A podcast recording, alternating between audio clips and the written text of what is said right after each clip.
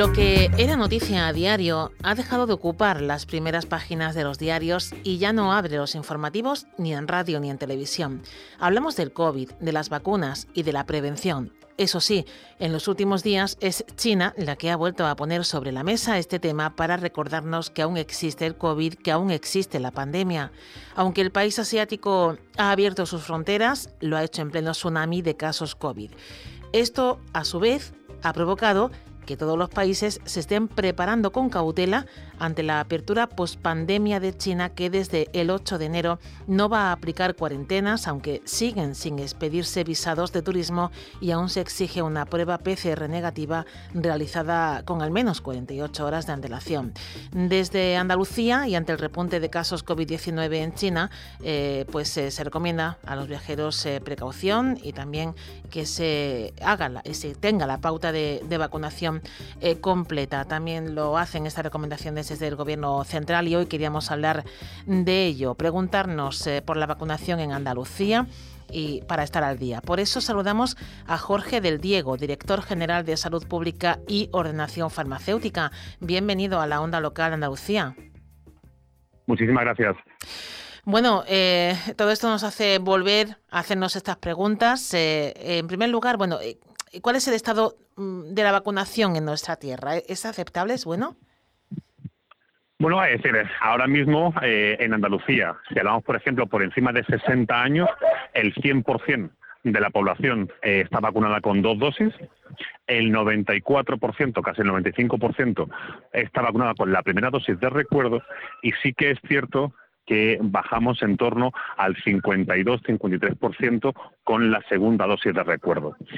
Y eso, ahí sí que deberíamos trabajar, sí que deberíamos seguir recomendando la vacunación, esa segunda dosis de recuerdo, porque es necesaria. Es decir, estamos en época donde la incidencia es razonable, es probable que suba por las fechas que son, como digo, las interacciones sociales, familiares, etcétera, etcétera, que tenemos.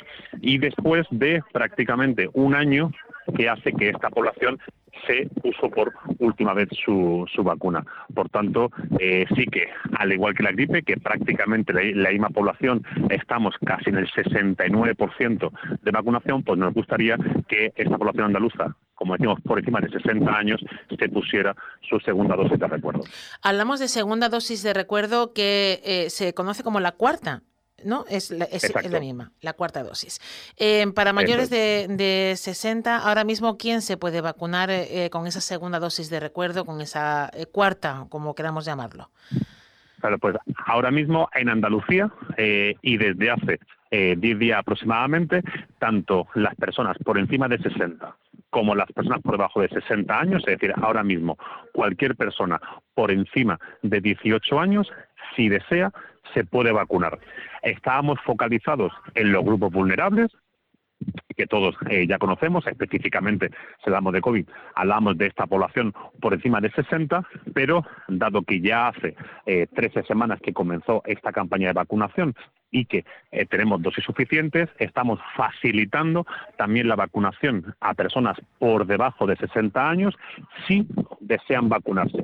Hay personas que nos estaban demandando vacunarse porque individualmente lo deseaban y también por algunas razones administrativas y, por tanto, también facilitamos. Por tanto, recomendamos la vacunación de esta cuarta dosis o segunda dosis de recuerdo en todas aquellas personas por encima de 60 años y facilitamos a quien desee vacunarse también con esta cuarta dosis a las personas por debajo de 60 años. Independientemente de que sean de riesgo o no lo sean, da igual, ¿no?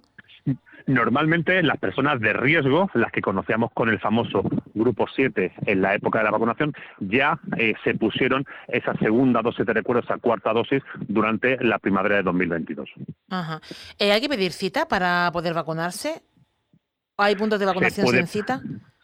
Claro, existen las dos modalidades, es decir, a través de Salud Responde o bien a través del portal de Click Salud, donde se pueden pedir la cita online, se puede pedir cita, pero también existen distintos puntos sin cita para vacunación que, como digo, a través de Salud Responde nos pueden informar dónde están. Uh-huh. Hablamos de estas vacunas que nos cubre con las últimas subvariantes de COVID que se conocen.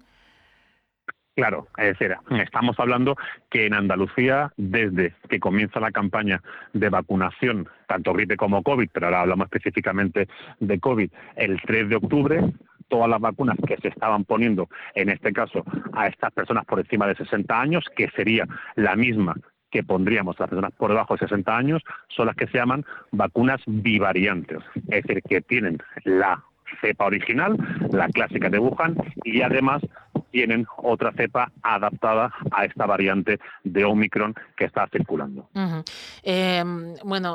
Digamos que todas las alertas han saltado a raíz de este tsunami, como se le conoce, de COVID en China. ¿Puede surgir alguna otra subvariante de todo de lo que está ocurriendo ahora? Como existir esa posibilidad, siempre va a existir. Ajá. No porque esté ahora mismo en China en alerta, sino porque puede surgir en cualquier momento. Claro. Y de hecho, pues variantes realmente, pues todos los días pueden surgir. Lo que tiene que ocurrir es que, lógicamente, esa variante que surja, pues sea capaz básicamente de imponerse, o sea, si se quiere hacer dominante, tiene que ser capaz de imponerse a las que circulan actualmente, es decir, tiene que tener una capacidad de transmisión, por ejemplo, pues muy superior a la que tiene Omicron, que es muy alta, como ya todos conocemos, desde el año pasado.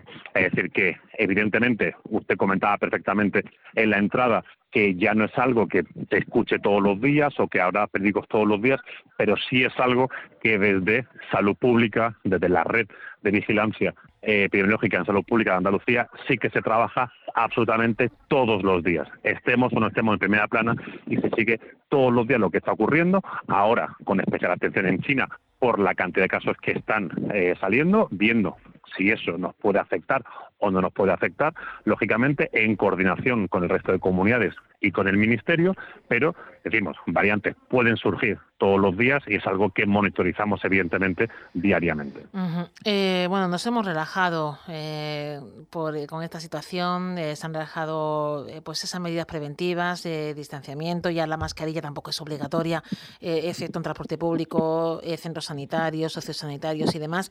¿Qué importancia tiene, para que esto sea posible, la vacunación? ¿Por qué es importante vacunarnos? ¿Y cree que si en China tuvieran el nivel de vacunación o el porcentaje de vacunación que tenemos aquí, esto no estaría ocurriendo? Bueno, es difícil de saber, lógicamente, por empezar por la última parte, sí. Porque en China, en este caso, se vacunaron con una vacuna distinta a la nuestra, de la que no tenemos datos concretos de cuál ha sido la cobertura vacunal, de cuál es la efectividad que tiene esa vacuna, etcétera, etcétera. Y además, comparamos, lógicamente, un país de más de 1.000 millones de habitantes con España en torno a 47 millones. Por tanto, esas comparaciones obviamente son difíciles hacerlas. ¿Por qué nosotros sí debemos seguir vacunándonos? Pues lo decíamos al principio, es decir, tenemos que focalizarnos en la población vulnerable, la población por encima de 60 años, es una población que potencialmente, si no ha pasado la enfermedad hace poco, tuvo la última dosis hace ya un año y, por tanto, es posible que haga ya un año que no ha tenido contacto, en este caso, con el virus y es necesario tener, en un momento en el que previsiblemente la incidencia aumente, pues que tenga lo más cercanamente posible a tener contacto con ese virus una vacuna que le aumente sus defensas de tal forma que, en el caso de que se infecte y que pase la enfermedad, lo pase de la forma más liviana posible.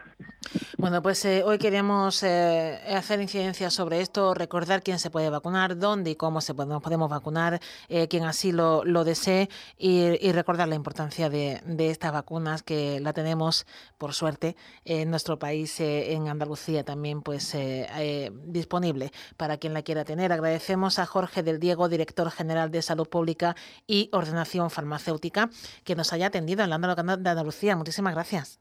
Muchísimas gracias a vosotros.